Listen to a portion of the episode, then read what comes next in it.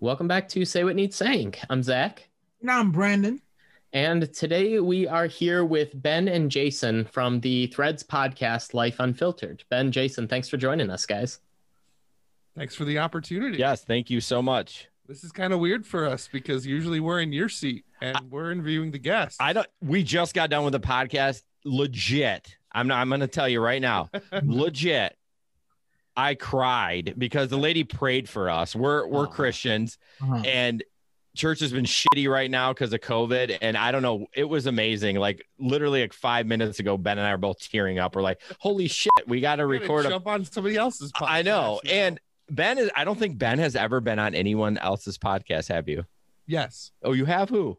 Eric Zane. Oh, that one doesn't count. He was a he. We were he, we were on his show as, as a paid sponsor. It's true. That's right. But anyways, I've been on a few shows, uh, but never Ben and I as a duo. So I'm excited for this. But we're here for the dynamic duo experience. Yes, you got it. So so yeah, we we've been recently we've been bringing on some podcasters to to talk about issues that are important to them, to say what needs saying, to talk about the things that, you know, are often ignored and not talked about. So we we want to bring this platform to people where people feel comfortable talking about whatever it is that they need to say and not feel afraid of being condemned for their thoughts or their views or what they're deciding to talk about, you know, things like that. And so we get into kind of some of these sensitive subjects and and sore subjects that people don't like talking about. So I want you guys to kind of bring us into speed in regards to what we're going to be focusing on today. Men suck at taking care of their mental health. Hmm. They let it slide and they look after their families if they're married or they look after their significant others or whatever the case may be. Men for whatever reason by nature are horrible when it comes to taking care of their mental health. And what do i mean by mental health? I would say the thoughts that go on in their head about who they are what their role is in the world um, their anxiety that they may be carrying around with them Perhaps there's even some depression. All these things, doubts, fears, anxieties, depression. We live in a world that's told us that men are just supposed to suck it up and show up and uh, make it happen and never deal with that stuff. And I'm fed up about it. You know, yeah. yeah, I completely agree. I mean, there's so many times where, at least within my community, I hear a lot of people saying, you know, just people, it was like, you know, people express their you know their perspectives as memes now. And i saw one that says uh, a person will say i'm good until they're in a dark place of depression. Like are you okay? I'm good. Are you okay? Mm. sure i'm good. No matter what it is you know i've been to funerals where people said man you're not supposed to be crying. You're a man. Are you out of your mind? How, wow. is, how yeah. am i supposed to do that? What type of hostile what level of hostility does this harbor? Or you know what level of detriment comes from harboring this level of emotional expression is constantly being hindered. What do, what's your perspective, Jason? Yeah, I mean, I have to, you know, I saw Brandon real quick, and Brandon is black. And yes. so I know in the black community, mental health is worse in the black community. So that being said, I, am kind of flipping the question on you. Have you experienced that a little bit? Remember, we're, we're fellow podcasters, so we're going to flip it. Have oh, you experienced that kind? And do you do you feel like it's like that in in the black community? I'll I'll give you this. I recently, because it's Valentine's Day coming up this Sunday. Yep. Uh, I saw a post that said, "Why are men now?" And this is from the community, so it's you know from uh, other uh, African Americans or other Black people. They said, "Why are men now trying to say Valentine's Day is for women?"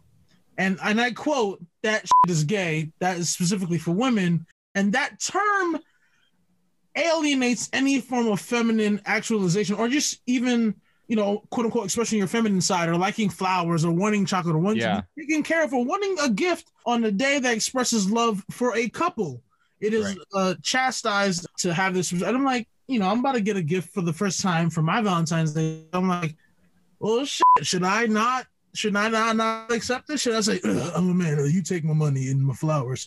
I don't know. I don't, and it's, there's always the joke to the serious side of it, but it really, it's such a pivotal point because it affects how people even correlate love and responsibility to their kids and to their wife and to their spouse and men not even being emotionally available for the things they need to be you know do they even get to the point of marriage or are they even able to sustain a real relationship with their kids or you know can fathers really show love to their daughters to show what love should look like you know what i mean you well, know? I think I think they can show love to their daughters. I think they struggle showing love to their sons. Yes. Mhm. Absolutely. Just because, oh, you're a man, you're a boy, you're not supposed to show those feelings. Going back to the gift of Valentine's, I mean, yeah, do I want flowers for my wife? No, I'm, I, I'm, I wouldn't be like, oh, this is, you know, you, you, you had said like, oh, this is gay, like, which is bad to say anyways. course, but I wouldn't say th- that I wouldn't be like, oh, that's weird. right But um, it wouldn't be like uncomfortable for me. Yeah, no. I mean, I, I enjoyed botany for many years, so I would I would love a nice, you know, handful of petunias or chrysanthemums. You Dude, name we're it. like we're soul brothers because uh, I love flowers. Like I actually bought a growing kit, not for cannabis, or uh, I buy that uh, at the store. Uh, it's legal in Michigan. I don't know where y'all are from, but uh, it's way legal in Michigan. But I bought it actually to pre-grow my flowers because I'm obsessed with flowers. Excellent. All right, bring us back, Ben. You know I'm going to be at rabbit holes. Let's Right. get back to like the mental health. Yeah, so going back to the mental health and Valentine's Day, one of the things Brandon you were getting at is it's really hard for dudes to be husbands or fathers because they suck at mental health so much and say what needs to be said. If you're not going to take care of your mental health, if you're just too scared or too manly to go there, you're setting yourself up to be the statistic of divorce Yeah. um, because you're never going to be able to engage fully in your marriage relationship if you can't even be comfortable with your own thoughts. And if you bring that into your marriage, it's uh, I think the statistic now is 50% of marriages end in divorce. And I think a big reason why is men just think that they have an out when it comes to mental health. And they don't have to have those conversations. They can just be the provider and go to work and make the money and come home and whatever the hell they want to do that's what they're going to do. And so i think you're onto something brandon when you were talking about so many men aren't even able to be husbands or fathers because they haven't even given a shit about themselves or their mental health Right. I mean, I I mean, I'm gonna I'm gonna because because of this concept. Okay, so I'm Jamaican. A lot of people would say people from the islands are not able to express their emotion. Granted, you know, it's all you know stereotypes and whatnot. But Right. even my girlfriend of three years, she said, "Before we have kids, you're going to therapy." And I was like, "Wow, what do you mean? I'm okay." and I'm like, "No, I mean, I grant I know that I you know there's things I need to work on, obviously, but."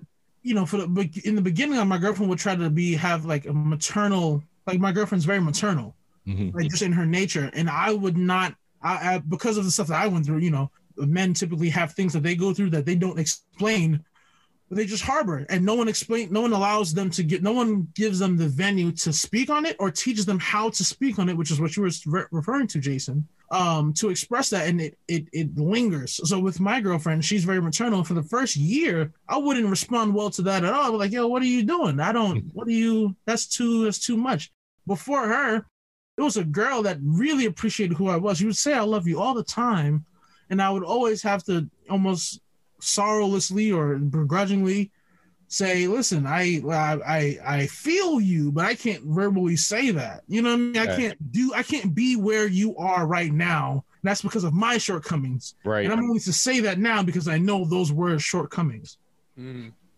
So, what do you feel about therapy? Uh, just as a little behind the curtains for our our show, is we we always joke, and we haven't done it in a while, uh, but we always say we peer pressure people to go to therapy, Mhm. um, and, and in a loving way, of course. You know, peer pressure, not legit peer pressure. Mhm. I mean, I guess it kind of is. I peer pressured Ben to go to therapy. True. listen positive peer pressure in my head is good peer is is, is can be used in peer pressure like i if i peer pressure you into not going out and drinking and driving it's good Right. peer pressure That's Right. a win. For That's sure. a win. So Um, what, you, what you guys are doing are is a win in regards to men in regards to therapy And I will second that. And I think I'm back. Hey. Ah, Zach is back. Zach. All right, I apologize, and if I'm out again, then I am sorry, but I trust Brandon wholeheartedly because I've been stuck in the listener position for the past minute or two. First off, this will be a good podcast episode. I've been a listener, and I appreciate it. I think no, you guys have been having hitting on some really good points. And Brandon, I'm gonna let you answer the the question about therapy. I just wanted to jump in and say like I wholeheartedly agree with what you guys were all saying, and I really hope that my Wi-Fi cooperates enough that I can continue participating in it. but sorry to jump in, Brandon. Go ahead and uh, you know you can go ahead and answer the question he was asking. It's all right, Jason. The Wi-Fi and Ben. That's Wi-Fi is just another thing that men use as a scapegoat for emotion. Anyway, anyway, anyway, anyway. It was too much. It was too much. Well played. oh, Brandon. Coming in hot on the okay, okay, okay, okay, okay. Because I think he's gonna cut this part. Okay. So, to your question, uh, in regards to therapy, Kanye West, he was on a trajectory with music and putting out the life of Pablo, him and his family. Uh, he was going on tour, and you know, one day you heard, you know, he was doing these tours, the next day you heard he was in the hospital Mhm. because he had a breakdown and he went on Twitter saying it's okay. Then he made a song that says, I, "You can have a hundred thousand dollar watch. I have a hundred thousand hospital band. How many people can say that?" For him checking himself in for mental for for for therapy, Mhm. you know, and from him doing that, I was like, "Oh, it's kind of okay to go to therapy because coming from a, a, a Caribbean household." that therapy concept is not a common one, or at least not an Yeah. openly accepted one. You hear therapy, you're crazy. Yeah. You're, you know, there's quotations around if people who can't see me, you know, there's all these negative stigmas about it, especially in the black community. And you know, seeing him, I'm like, yo, it's okay. And I'm now I'm telling others like, yo, we need to talk about it. So my friend group, my very tight friend group, we talk about real stuff. And if they're not able to talk about it in there, they come to me and they're like, I know you're open enough where I can sit down and create a world that you accept me in. Mm. Whether it's rough for me in my real world, it's rough for me as a father, it's rough for me in general. You create a platform for that. And I wouldn't be able to open that if it wasn't for oh, I was for Kanye, but if it wasn't for seeing figures that I look up to to do that. Yeah, I I definitely appreciate you saying that because it's like a role model, right? I mean, it's just like anything when you see whoever your role model is step up and make those hard decisions. Unfortunately, Kanye has this weird when he's medicated, he sucks. Like, and, and not to be mean on Oh, him, I feel like when he's unmedicated, his creativity is the bomb. Yeah. Like, so it's like this weird little battle with uh This dichotomous relationship between medication and creativity. Yeah. yeah, it's like Jekyll and Hyde. Like, I want to be creative, and everyone wants him to be creative, but then everyone's like, now Kanye, you can't do that. That's not right. And we're like, well, what the hell? Do you either want the music or you, you know, what do you want? Either you want it all or you want nothing. Pick one. Yeah, I mean, exactly. It's, it's it's interesting, and then his whole jump to faith, like he hasn't been in the news for a while, ever since running for uh, president. I didn't but, know so well. but yeah, that was that was a weird a weird thing. But yeah, he he's interesting. Ben Ben wants to wants to say something. Yeah, I'm just gonna I'm gonna say something that needs to be said that I have really struggled to say. And Brandon, um, I'm gonna put the spotlight on you. I need I I need some insight. To. So, background: my wife and I adopted a black daughter, Wow. and we have been doing everything in our power to honor her blackness and make sure we're getting her hair done the correct way Yes. and make sure that she has mirrors in her life who, who are not just white people like us. I mean, we switched up pretty much everything we possibly could to be accommodating and welcoming and including of her. Right. But there are still times, and this drives me batty, and maybe I'm making it up in my head, but like, for example, by our old house, there was a grocery store, and it was frequented primarily by African Americans. Um, that was just the side of town that it was on. Mhm. And I would go with my daughter. I would be a dead man by the time I walked out of that store because all the eyes and daggers of looking at me like, what the hell are you doing? Like, is that your kid or did you kidnap her? Like, Yeah, I just got so sick and tired of Yeah. people looking at me like I was like the evil one because I'm this white savior with a black daughter. And I'm like, if you only knew what we're doing to try to be the best parents for her, like we didn't just pick her because she's black and we wanted a token black kid in our family. Like, right. so help me understand how Right. can I get beyond or how can I react in a loving way? Or maybe it doesn't Mm-hmm. have to be loving when black people are staring at me as this white honky dude with my black daughter. Mhm. I love I love where this went. Okay, so Yeah. for the duration of your fatherhood in this young little black girl's life, you will know what it's like to be black in America. All these random eyes that you never asked for, all this judgment you never thought you acclaimed. All you did was walk into a room and now everyone stares at you. Hmm. All these Yep. random this is now welcome to the world the world of the minority. And the reason why there's eyes on you in that predominantly black area, instead of going, I'll be a bit more responsible in my take, instead of you know making the joke about it. Do you know the do you know the statistics of how many black women are taking a year? How much? Say that again. like How- human you know- trafficking. Of, of, of, of women that are of, of black women that gone that go missing each year. Do you know how many women go missing each year? Black women specifically, black women and children. I do not know. around 64,000 a year and very minimal a minimal amount of that percent ever are found. They said over a dozen fa- uh, a dozen uh, young women missing in Cleveland that was found in a truck in Atlanta. Hmm. So the idea of seeing someone who typically would take African American girls, you know, just the majority of America, which is white, to see Right. someone with a black girl, you're like, does he look suspicious enough for me to say something, or does the girl look normal enough that we don't have to be our alarm? I'm sure she's traded those eyes with her. I'm sure someone without you looking was like, "Are you okay?" without saying a single word to her. It's imperative that you instill within yourself first of what you came here to do. Right? You're here to be a father first and foremost. That's it. No one can take that from you. No one will take that from you. If you're gonna take this there's a word I'm going to say. People who hear it the wrong way will think it's the wrong way. The people who take on this, I'm on the podcast called Say When You're Saying, I'm co-host of. If you take Go on the. The word is burden, but it's not in a negative context. It is hell to raise a black kid in America. It is mm-hmm. hell Yeah. to raise a woman in America. To raise a black woman in America is a very difficult task to take on. Yeah. And you, sir, have taken on a task that you cannot refund. nope. So it just so happened.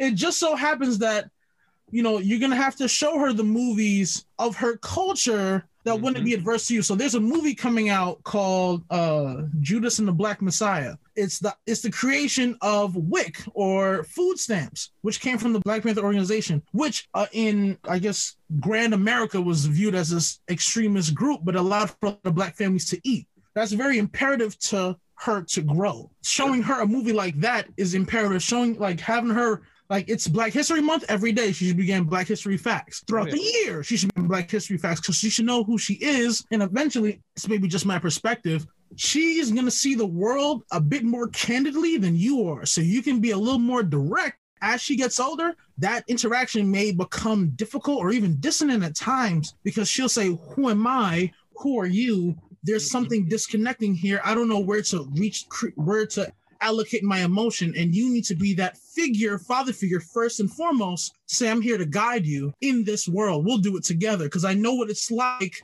not from your eyes but from my eyes through you. I understand the difficulties of what it is to do this in america. So you have to first and foremost accept the father role number one and two accept that she's your daughter and everything else should just fall into place Drop the mic. Boom. I know we kind of sidetracked from from mental health, but I I really appreciate breaking that bringing that up. One other thing I want to bring up because Okay. like, say what we need to say. So I said like a black man, but then you said African American. Like Ben and I have talked, and I'm asking, you know, I'm talking to Ben who's white, and I'm just like, why? What is the correct term? Like, I feel like some people are like, no, I'm not from Africa, yo, I'm an American. And I'm like, yeah, no shit. Right so you know, and Zach pointed this out one of the podcasts that we're going to drop later. You know, there's mm-hmm. things the Polish American. You just look like the majority. You're just American. You're just white. Naturally, or at least in America, we ex- we it's easier to allow our worlds to be compartmentalized. Mm-hmm. So to see someone that literally doesn't share the same pigment as us, they have to be some form of black. And the idea of that became was a lot of people everyone would say would see would claim them to be African American. Everyone's African American, maybe from you know Ghana, Africa, Jamaica, Haiti. Yeah. You come here, you're black. You know, the the word African American came from Jesse Jackson. I think it was in a news conference um, in 1988, and he coined the term African American. And from there, it was used to easily compartmentalize a group of people rather than calling them, you know, Afro Americans was a term back in the 60s. Yeah. Negroes, that's a decade before that. So, you know, you can either use Black Americans, African Americans, I switch in and out. I wouldn't pay too much mind, but yeah, I just heard you when I said it, and then you said African American. I want to be respectful of that. And honestly, I wouldn't even brought it up if we weren't talking about as a black man in America with mental health. I yeah. wouldn't even have said right, it. Right, right, right. So. I mean, Grant, and you're right. What's odd is that whether you use Black American or African American, that is the same issue. You know what I mean? So yeah. this level of communication about emotion is, I would say, it's absent. I'll go on. I'll, is not very minimally there. Hmm. At least being passed down. Zach, I feel like we we kicked you out here. Your internet sucks, bro. We're no, out. I know. Yeah, I I don't know what's been up with it, but no, I I appreciate you being willing to share everything you are on here, though. Like you know, especially you know ben being being willing to talk about stuff that you're that you're typically not talking about outside of here you know and admittedly i don't have as much perspective to offer on what it's like being a black man in america. So so really? i don't mind. So i don't mind uh sitting that part out. No for sure. But um i i kind of wanted to bring it back to you guys were talking about therapy earlier on. And i i think that it's interesting because it's kind of a dual stigma I guess on on the man that goes to therapy because there's the stigma of mental health itself which is just the you know feeling like something is wrong with me that I'm broken that I have you know whatever. And I think that at least from my anecdotal experiences talking to friends family and so on I feel like that's both male and females experience that. But then you have the stigma of being the man, right? And having to be strong and having to be able to control those emotions a little bit better. One thing that that me and Brandon were talking about a little bit before the episode was this this idea of controlling your emotions, right? Mm-hmm. Controlling your emotions and and being able to temper your emotions at different times, things like that objectively speaking, there are times where that's beneficial, right? And there are times where when you are in danger or when you are under, you know, whatever it may be, there are times where that's helpful. So, how much of that do you think is sex non-specific and how much of that do you think is about quote unquote being a man? On a, on a different episode we were talking with another podcaster about what it means to be a man and you know what it means to to to be a father. And we kept bringing up this idea of kind of caring for and and protecting your loved ones and things like that. But yeah i mean on, on that whole topic of of controlling your emotions and and tempering them and and being able to do that at times. How much of that do you think is part of quote unquote being a man, or do you think that's not part of it? I think there's a, a pressure that's put on men. Um, and I think it may have its roots in coming from other people, but I've heard the quote that men are like waffles. Like they have the ability to compartmentalize things into different categories, very much yeah. like what you're saying. And women are more like a pancake. Like they're just you pour syrup on it and it goes everywhere on the on the pancake. Whereas men you can put it in like half of the little boxes. So there's like this understanding and i don't know if it's an accurate understanding but there's just this idea in our culture that men are just supposed to be able to compartmentalize. Mm-hmm. and i think that's getting at what you're saying zach. And frankly i think it's bullshit and maybe I say that as a person who really struggles to compartmentalize. Like, if I'm feeling a certain way, I'm going to express it that way. Now, will I temper it? Sure. But sometimes you can't. Sometimes if you've been told your whole life, and I'm speaking from experience here, you've been told your whole life to just bottle it up, keep it in, sweep that dirt under the rug, don't cover it up, or no, don't don't give don't get into it, just cover it up. I like to say that in my family, I was taught to just sweep things under the rug. Well, now that rug is like a mountain. There's Yeah. just so much Mhm. underneath it. Right. So I think that it's a both and. I don't think it's, you know, just compartmentalize or don't. I think it's it's both. I think it's healthy to feel your feelings, but maybe save it, save the the super deep experience of it for later. But don't just put it off completely. Don't just sweep it under the rug and forget that it's there. Like Mhm. set it aside, mentally saying, Ooh, wow, I just had a real big rush of emotion and I'm feeling really sad right now, but I'm at work. I've got to get through this day and do the things I need to do. So, what I do is I just write it down.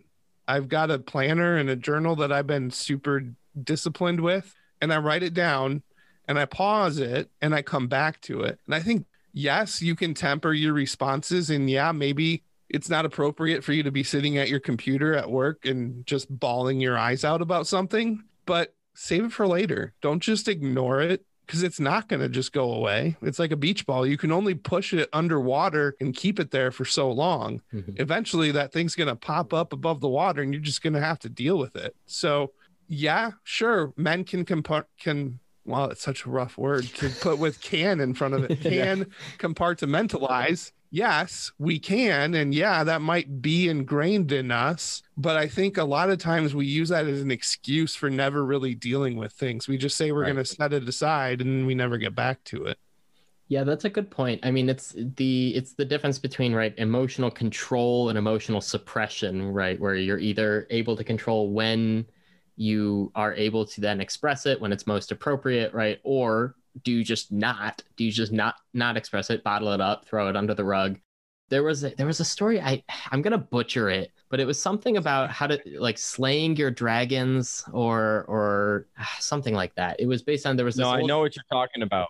Yeah, I, I don't. It was an old kid's book that they talked about. This little kid had a dragon, and it it followed him around, and he was like, "Mommy, mommy, look, there's a dragon." The mom would say, "Dragons aren't real," and it kept growing to you know presumably get attention right? And he kept saying and then his his parents would say no dragons aren't real and it would grow and grow and grow until it was like filled the entire house and then you know etc but the the moral of the story i guess was that, that as you ignore these problems they're just going to get bigger and bigger and bigger and cause other problems down the line. And i think emotions and emotional i guess expression is definitely one instance where that's a thing right? You know it's definitely more broad than that but if you just keep bottling it up it's just going to keep getting worse for sure So, digressing a little bit, what are you, Mhm. what are your guys' opinion on therapy? Not knowing you guys from from Adam, literally, we've emailed and but in the last thirty minutes or whatever, we've been chatting or whatever it's been. Um, what are you guys' opinion on that? As far as like where you where are you in your life? Uh, do you need therapy? Is it important to you, or is it horseshit? I would say I'm gonna give two answers for that. For the self, for the man myself, I know I need therapy. I know therapy. I know I'm a man of science. I come from a scientific background. Therapy is necessary on my end for the things that I've went through. And I've heard many takes on this, and this take I agree with because of what we are conditioned to see and go through objectively in America. I would say every black man needs therapy in America. Just because seeing someone seeing someone that looks like you die or be handcuffed every single day on the news since you were born doesn't do good for you. And you do that to any rat, dog, kitten, and it will act erratically when poised in situations like that. And then there's a camera, and then they're dead. Hashtag for two weeks, and then we move on. I think Wow. there's a necessary. And I think Charlamagne, I don't know, I don't know his full name, but Charlamagne, um, the God, he's on um, the Breakfast Club. He has a best-selling novel on the New York Times. He's g- gathering up a hundred and hundred million dollars to try to get 10 million people, 10 million black people uh, therapy within the next uh, 10 years. He's trying to get people to do that because it is a nece- it's necessary. You cannot be a father in an impoverished area with no job, you see drugs in the street, you're trying to raise a 15 year old, trying to come. That's not, if you're not good here, you're not going to be good anywhere. Yeah. Mhm. So, yeah. I'll kind of echo the sentiment. I'd say even more than just black people in America, right? Just poor people in general, because you see the same thing in like, you know, poor white communities and in Hillbilly Elegy, right? They talked about it a lot. Basically, this concept of mental health is not talked about in general, right? And so anyone, regardless, poor, rich, you know, white, black, like anyone who's having these issues with mental health, there's this this feeling that there's something wrong with you and and getting help for it is weakness. Whereas like if you break your arm right like if you go to get a splint then you're not as much of a pussy as you are if you get antidepressants or if you go to therapy at least you know the the societal per- perception is. Personally I've I've gone to therapy in the past right? I I know that it isn't bullshit right? I know it, it definitely does help uh, for a lot of people especially when you do combine it with other treatments and things like that. I for for me personally, I had a bit of a hard time sometimes going to therapy because I knew I was a neuroscience and psychology major in undergrad. And so I kind of oh. knew what they were going to do or say. Like when i would go there with depression issues i'm like all right yeah i know we're going to do cognitive behavioral therapy. I know that's probably what what you're planning on doing. Like i i get it. Like it, it's just it's harder to i don't know accept the treatment when you understand yeah. So i, I don't want to say that i, I am get it. it in any means because i'm not against it. But that said i i think i would agree i probably could use it still and i'm not currently in it. And, Mhm. and it's not like it would be super expensive for me. So you know i have mixed feelings on it. Right i, I think that it's definitely good but you know personally i'm not doing it. So i'm kind of a hypocrite a little bit with Sure. it I'm No, gonna, no. One, I'm gonna, I'm gonna jump in one second. Okay. Everybody wants to talk. Zach, I'm gonna save you, but you gotta promise me not to take this out. okay sure save me So- what do i need saving for I'll tell you. Um, so I was talking about black people, and then you said, "Well, you know, poor people in general." That may sound like the black people I'm talking about would be poor, and then you were generalizing to all of the poor people in America.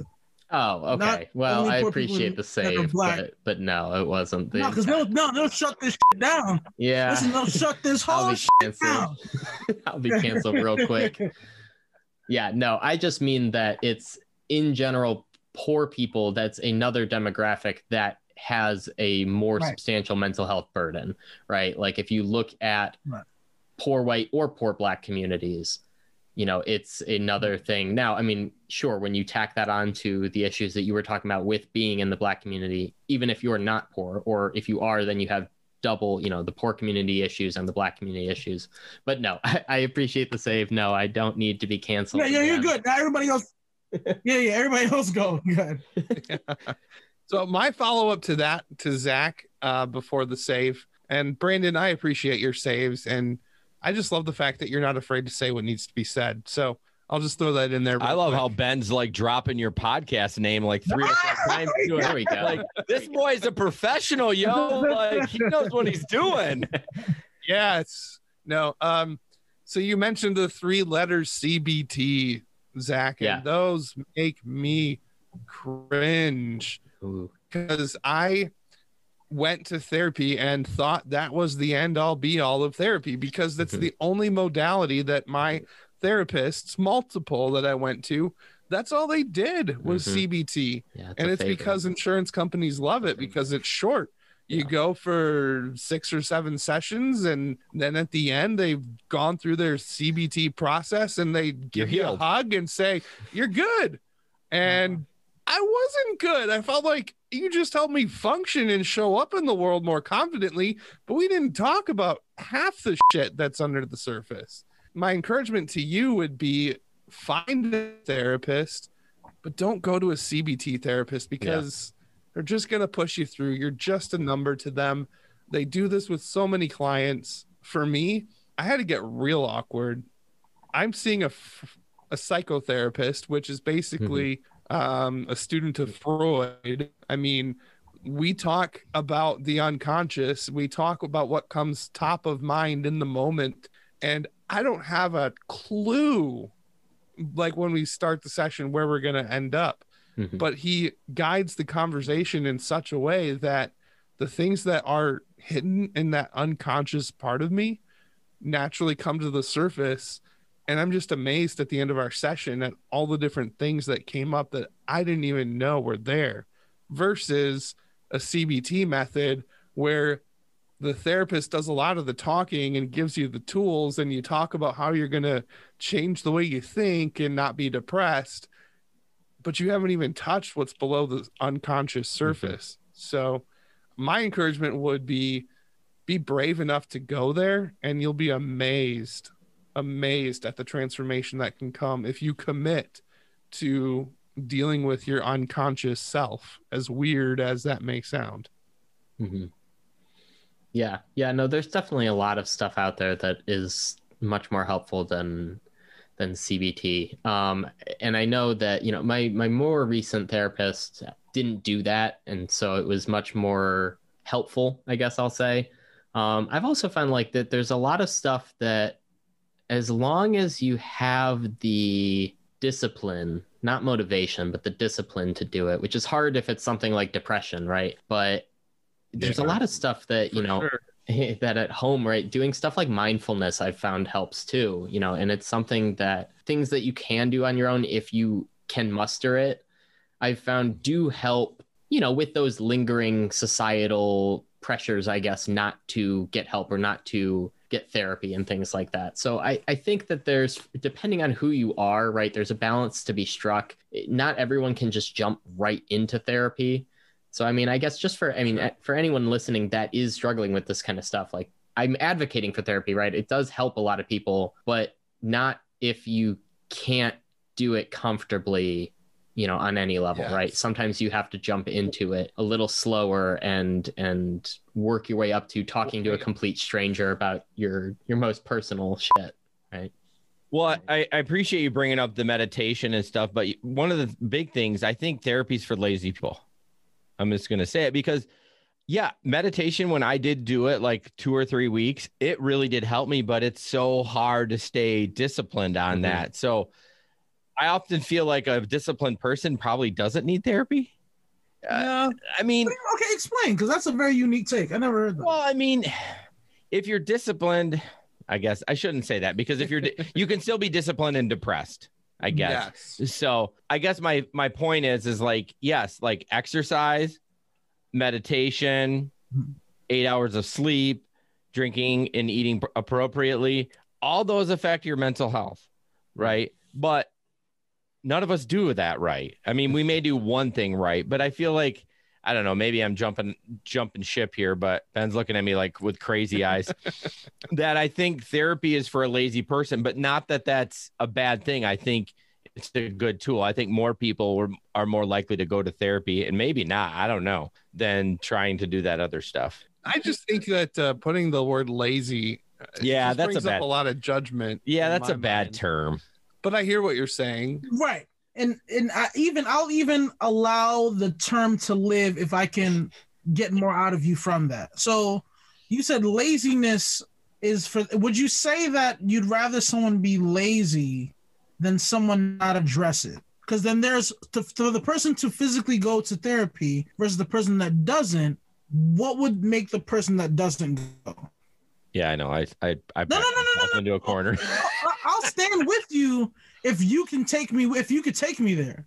I mean, it's not, I don't know. I just look at America as a whole as we're all just, I always just feel that we're all looking for the quick fix. And I feel like meditation is like super hard. Like, that's not a quick fix. Exercise is super hard. That's not a quick fix. All those things are harder than me sitting down. Now, granted, I'm super comfortable in therapy. And I know Zach brought up he, how it's like maybe weird that he, mm-hmm. telling a complete stranger. For me, I don't mind telling a complete stranger my story. So maybe that's why I'm looking at it from that perspective. So I think I I'll jump in and save you a little bit. I I think I agree in in in principle with what you're saying. I don't know if I I, I think that you know maybe having chosen a different word Ben might have been a little more comfortable with it. But like look these these various mental disorders that we're talking about, depression especially, but you know, anxiety, these other things. A lot of these symptoms, th- these are, you know, again, just like physical problems, physical illnesses, um, there is a root to it, right? A lot of these things come with neurotransmitter imbalances and and actual physiological problems, right? And so the the problem is the things that those affect are things like the motivation and hope mm-hmm. and worth and things like that. So I I don't know if I would jump quite too lazy, but I would say sluggish or or or you know kind of just dejected or you know people who aren't maybe not they don't have the motivation whether or not they have discipline i think is a different thing. I think if they have discipline but no motivation they will probably get in there for that first therapy session or that first drug or that first you know whatever. And then once you kind of get over that yeah. hump then you can get to the point where okay now i can manage to i have the motivation and the the hope left to go home and meditate on my own because it feels like it, there's actually something to work towards et cetera et cetera. So i think i in principle, I agree with you. If you are disciplined, ultimately you will be much more likely to not need therapy at the end of the day because you'll be able unless then... you have like a really bad uh, chemical imbalance. I mean, w- sure. when we talk about like anxiety and some like light depression, I feel like those aren't really chemical. I mean, it's hard to tell, right? The brain's mm-hmm. like super advanced. Like, I don't think we'll ever figure it out. But I think with a chemical thing, I think you know that makes it a little bit different. If that makes sense. Yeah. No, and I and I get what you were saying, right? It's I don't think you're inherently wrong. Like I said, right? If you if you aren't disciplined, then therapy's probably not. Whether or not you need it, it's not really going to work for you because you need a little bit of discipline for things like that. Because you have to go again right? You have to sit through a yeah. potentially agonizing conversation with this person who at least if you're in my boat right you fucking hate sharing every one of these details with them. And every time every minute you know you're more and more uncomfortable. It does take it either takes a lot of motivation or some discipline for you to then go back and then eventually to mm-hmm. be able to wean yourself off of it I'm glad I said lazy on this show and not mine. well, well, I think, I think I now can, I can walk, I can walk your path, Jason, with the with the lazy perspective. Maybe a tightrope. Ben is like, what in the hell did I just walk back from? One urine break, and now he is on the side of the J. Okay, so all the different factions you said that can aid in mental health Americans as a whole don't take it seriously. If not one, two, or three of those, they do moderately. Not to the point where you can make what Zach was talking about these chemical, you know, uh, these you know these chemical adjustments to bring you out of whatever state, you know, name a state, you know. Yeah. Um. Yes. For therapy, therapy can be one of those states. So, say for instance, so a lot of individuals who are overweight have things that need to be discussed as you know in regards to therapy and whatnot Zach and I took more than enough psychology classes in BW in our in our college. We went to college together. Yeah. He was the neuropsych, I was neurobio. From the and I lost my train of thought, but from the from in regards to the laziness, it's just another aspect of you trying and then being subpar at working out, trying and then being subpar at yeah, taking your vitamins, trying and being subpar at. You could say that it's it's another lazy attempt, but it's not lazy apparently. Yeah. Lazy in in post, you know. You yeah. know, you you oh I got a membership, I'm working out. Things didn't work out. You know, my ankle hurt. I had work. You don't think of it you being lazy. There's things, there's objective things that are inhibiting you. And then looking back, you're like, oh, I was being lazy. Yeah. You're taking that way, way post perspective because it's helped you so much because you found to devote yourself that it looks like a, a person who exercises all the time can look at someone who doesn't work out, who look, look at someone that's obese and say, you're lazy. Yeah. you may continue to attempt, but you know what it's like to really commit. It's the commitment aspect that you're viewing as laziness. I can go with you on that one. I think a lot of it in my head is I I have a big work ethic when it comes to everything in my life. So I use that term loosely, and it's probably offensive mm-hmm. uh, to use it that way. But I always am. I try not to be that person, not to be lazy, always trying to get my work done. So, man, I'm again, I'm glad I said that on this show and not the like That's what we're here for. you saved my ass, but like Ben would have let me burn like a mother. I'd Nah, grill that's what we're here. that That's what we're here for. That's the platform, right? But no, one. you know, it. yeah, you. So, Yeah. um, jumping back after my potty break, um, I heard chemical imbalances as I was coming down the stairs. yeah. Did you guys already talk about antidepressants? Is am I late to the discussion? no, no, I No. think we were That's just our talking. eyes. yeah, we were just talking about, you know, there's a difference between maybe someone that has some anxiety that they don't really have a chemical imbalance, maybe, but that it's super important to to treat those that actually have the Mhm. chemical imbalance. I think that's what we were Okay, talking about. Okay. Because I have a piece to say about that too. My piece is SSRIs, they have their place, antidepressant medications.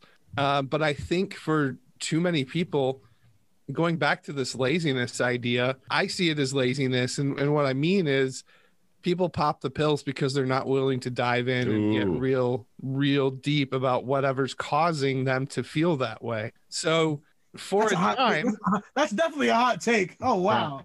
no, but but roll with it because I think I agree with you on, s- on again in, in principle a little bit, but I want to jump in after you're after you're done. So, so let me unpack that because it's a pretty brash statement. I say that out of personal experience. And here's what I mean. I was so I'm an introvert. I struggle with anxiety and I went through about a 10 year span in my life where I was depressed. Like Mhm.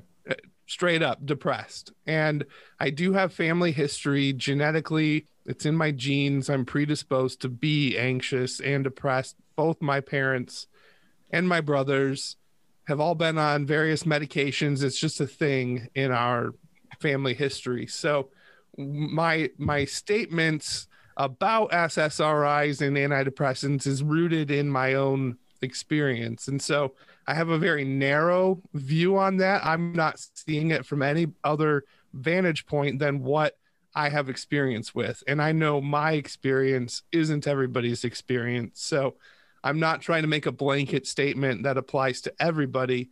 But from my vantage point, I've seen my my mom and my brothers, and I hope they never listen to this. Yeah, you're I'm sharing this with your mom. I'm saying what I haven't said. Hey! There we it is go. again. Not every time someone says it. We gotta don't- have that. Zed. We gotta find a drinking Look at a podcast. soundboard. That every time someone says it. That's amazing. So, man, like I see my own family, my flesh and blood struggle with this stuff and never go to therapy and talk Mm. about it. And it just it it hurts because I know how hard it is to find a good therapist and I know it's not easy to talk about this stuff, but I actually came off of the antidepressants because therapy was treating that chemical imbalance or whatever. Like my brain was being rewired by this effective approach to therapy. Yeah, it took me a long time to get there. And I feel like the antidepressants were needed because I had to function in the meantime, right? I can't just check out and say I'm depressed and go on disability or something. Like that's not realistic. So I had to fight through the depression. And the best way I could for that time of my life was the medication. But then, fast forward, as therapy is being effective and things are moving and shaking, I got to a point where I was talking with my therapist and I said, I feel like my antidepressant is just dumbing everything down. I can't tell you the last time I felt joy. I don't feel happy. I just feel numb and blah. And it's because this antidepressant, that's what it does. It just kind of neutralizes everything. So yeah, the depression's gone, but so is the joy. And I'm like, I don't I'm what what's going on? And so we started weaning off of the antidepressant and it was such a hard thing to get off of. Like my brain had come to depend on that stream of whatever's in those things. and uh I don't know if you've heard the term brain zaps, but like I would have times where coming off that medicine, like if I funny story, I tried quitting cold turkey don't ever do that. That's brutal. But I tried and like I would be driving or walking or at work and I would just have like a like a literally a zap in my brain because things were not firing the right way because I was taking myself off of this this pill too quickly. So all that to say, I don't have a problem with SSRIs and antidepressants, but my fear and concern is it's being used too much. And would you happen to say the lazy way per se? Yeah. I mean, I think that's what it boils down to. I feel like they're overused. Not everybody on your side.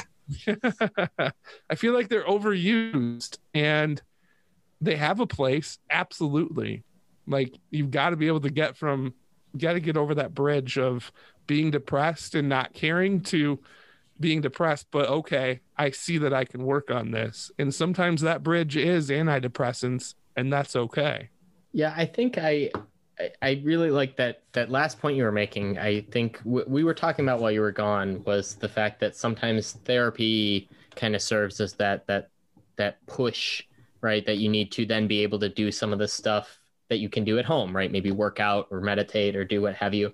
I think now this is person to person. It's going to change. I'll speak only for myself, but for me, with how I'm incredibly introverted, incredibly like I guess logic over emotion like all of the like out of all of the the myers-briggs i am basically the most calculated logical cold person apparently that exists on all awesome. of the bullshit scales so for me it was almost the opposite it was the the drug was the entry into therapy which then was the entry into self-management so i think that it kind of just depends on what your exact chemical imbalance is, right? Like if you've got too much eh, this is i this is going to be extremely unscientific so any of my scientist friends listening just forgive me for any inconsistencies or or whatever oh, i'm listening Zach. yeah i know right but like if you've got a little more depression and a little less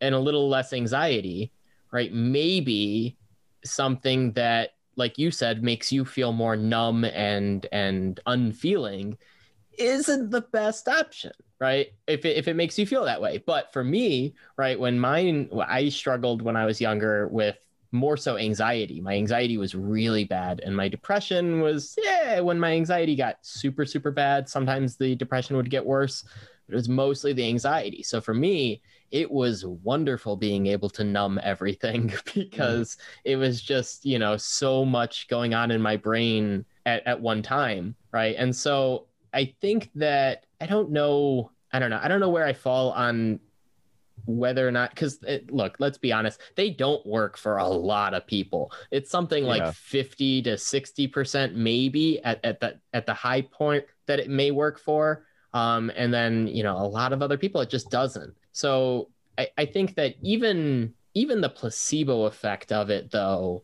hmm. there's there's something there that for some people it can be enough to be like okay fine i'm doing something. And yeah i guess i feel a little better and okay fine i'll try therapy. I'll try you know what i guess i'll kind of turn it back to you guys and see what you think. What what are your thoughts on liquid courage on on having a drink or having a drink or two before the big the big you know the big event, the big thing that is stressing you out, you know, asking that girl out in in school or you know whatever that that stressful thing was. I don't know. What are your thoughts on on using it or doing it or do you think it's a thing that that actually helps? So by liquid courage, you mean I'm assuming an alcoholic beverage or yeah? Come or on, sheltered Ben.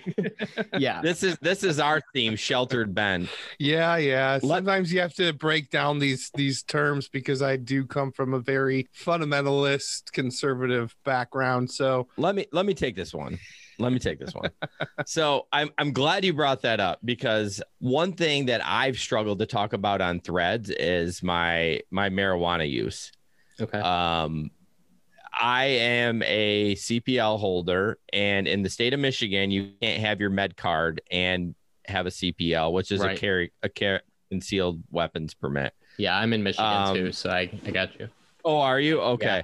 So that was always weird, right? Like I had my CPL, but I also have chronic pain and anxiety, and I know marijuana or cannabis, or however you want to call it, is good for that. I never used it as younger. I I always looked at cannabis as to help. And recently, with it being legal, it's been so great, right? Because I can go get it and it's awesome. So, bringing it back to the liquid courage, I use it for anxiety. Like, I I hit it a couple times in the morning uh, when I get home, and it and it and I don't get high from it at all. It's it's just I don't know what it is. I I'm really struggling with it because I want somebody to explain to me why I'm not getting high. I'm not look and I'm not looking to get high. I'm it, and it's working. Like it reduces my pain a little bit. I have chronic pain, and then it reduces my anxiety. So that being said, I think it's great. But I don't think having a drink is great because I think I mean I'm having a drink right now, but I mean to using it as a like liquid courage because I, I mean alcohol is horrible for you. Um, um, Right. there's no positive thing in alcohol for your body at all. Um, so I don't know what you want to do with that.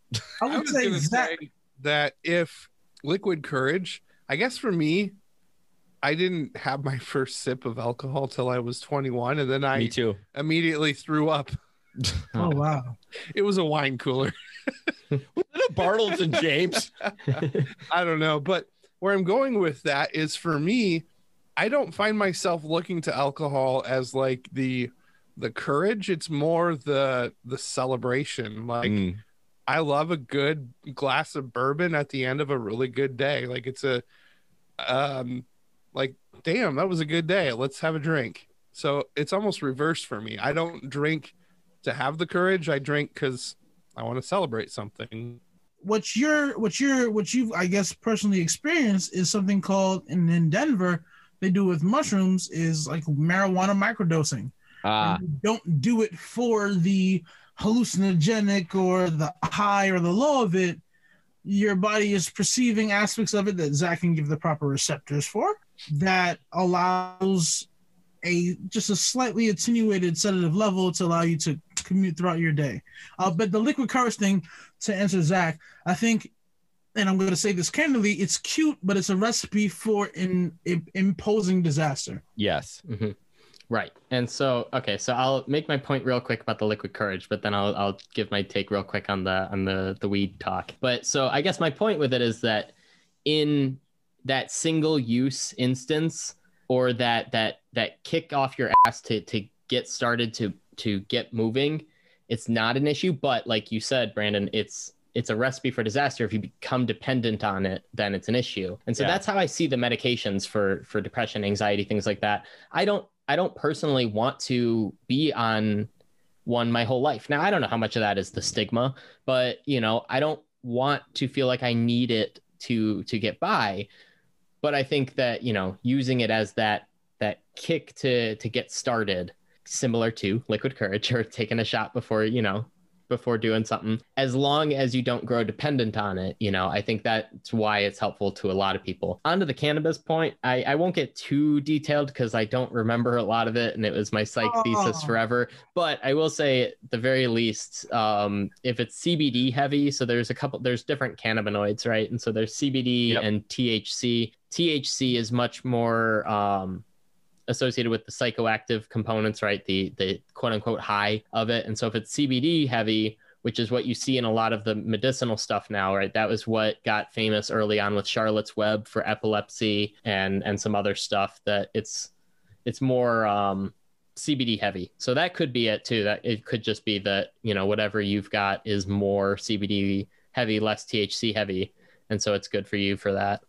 But but yeah, I mean, you know, I, I think to just to round out the the conversation about it, right? It's definitely okay for, you know, men, women, whoever to get therapy, to get, you know, drugs or whatever. But I think we've all kind of touched on it at some point. It is also important to be able to then take some ownership for your own health and mental health afterwards, right? Even if you do need some help at the beginning, right? To have some discipline, to try meditation and working out, to you know have be able to not be super dependent on on the drugs or or what have you.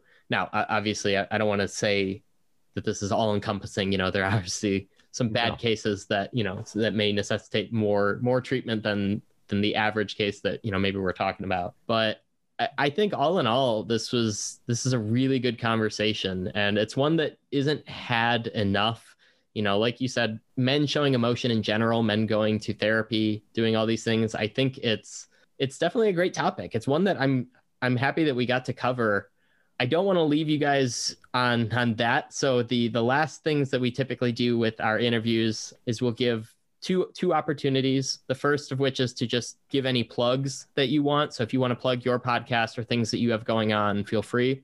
But then last we give um, our interviewees a chance to say what needs saying one last time. And so if we missed something, if you think that there's something that we didn't go into detail enough on, or or something completely unrelated that you were hoping to get to, but that we didn't get to, and you want to touch on really quick before we leave off, I figured I'd turn it over to you guys. You guys can decide who gets to go first and who gets to anchor. But but yeah, let us know any plugs you've got or whatever you think needs saying.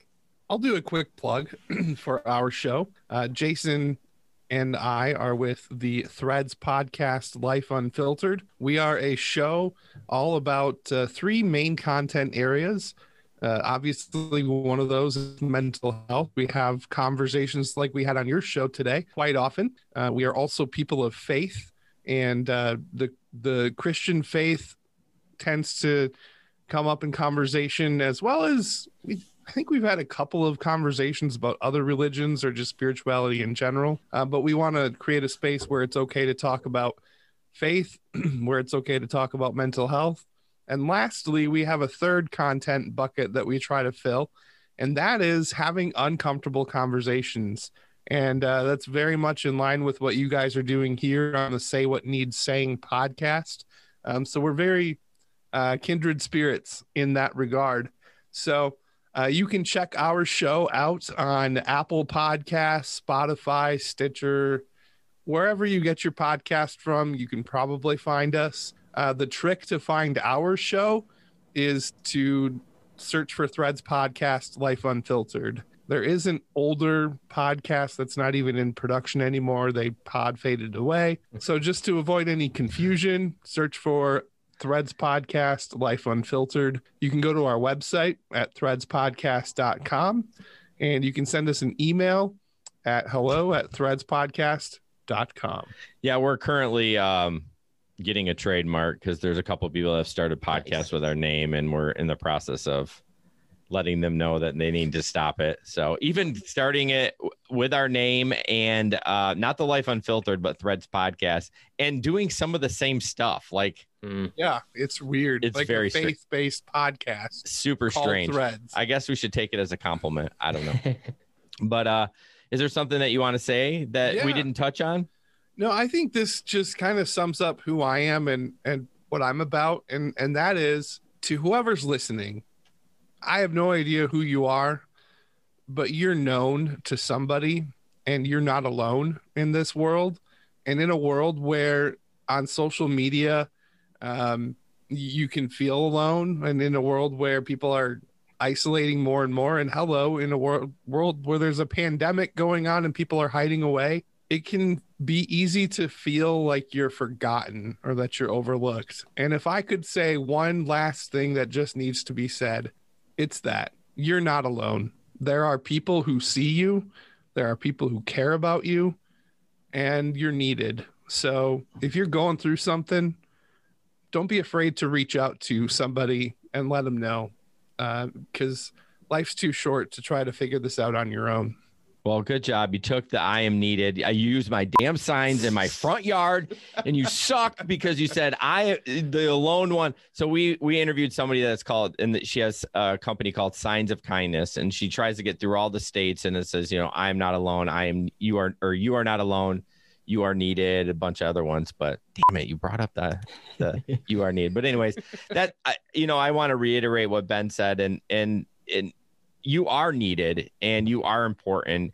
And if you know somebody that's struggling with that, you know, reach out to them and and say, "Hey, you are important.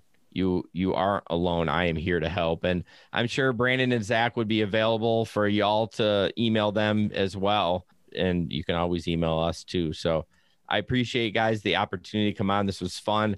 Um, I like seeing Ben come out of his shell a little bit more. I could see his hear his passion in his voice, and uh, it was a good opportunity to say what needs to be said. One last point before we, we usually I wouldn't even say anything. Zach would have tied it together. I think three points. One, this isn't a plug, but BetterHelp is out there. BetterHelp, we're gonna email you and see if you like this episode. But bam, um, Ben, that call to action that you said at the end. Why don't you say that to your daughter? Mm, And I'll leave it Good. there. that was Awesome. amazing. Thank you. And oh wait, the last one. Check out our episode that starts off with Reds. It's, it's our season two, episode one, from fatherless to a father. I feel like it, it's in it's imperative if you do anything I if I if you do anything I ask now, ten years from now, check out that episode. It's imperative you do. Absolutely. Will do. No. Awesome.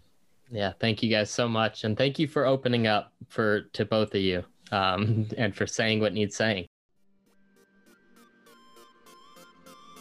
Thanks for listening. If you liked this episode, please remember to like, subscribe, and leave us a five star rating. Also, you can follow us on Twitter at Say What Needs and on Instagram and Facebook at Say What Needs Saying for live updates and sound bites from our actual podcast. Don't forget to continue the discussion. Thank you for listening. Thanks.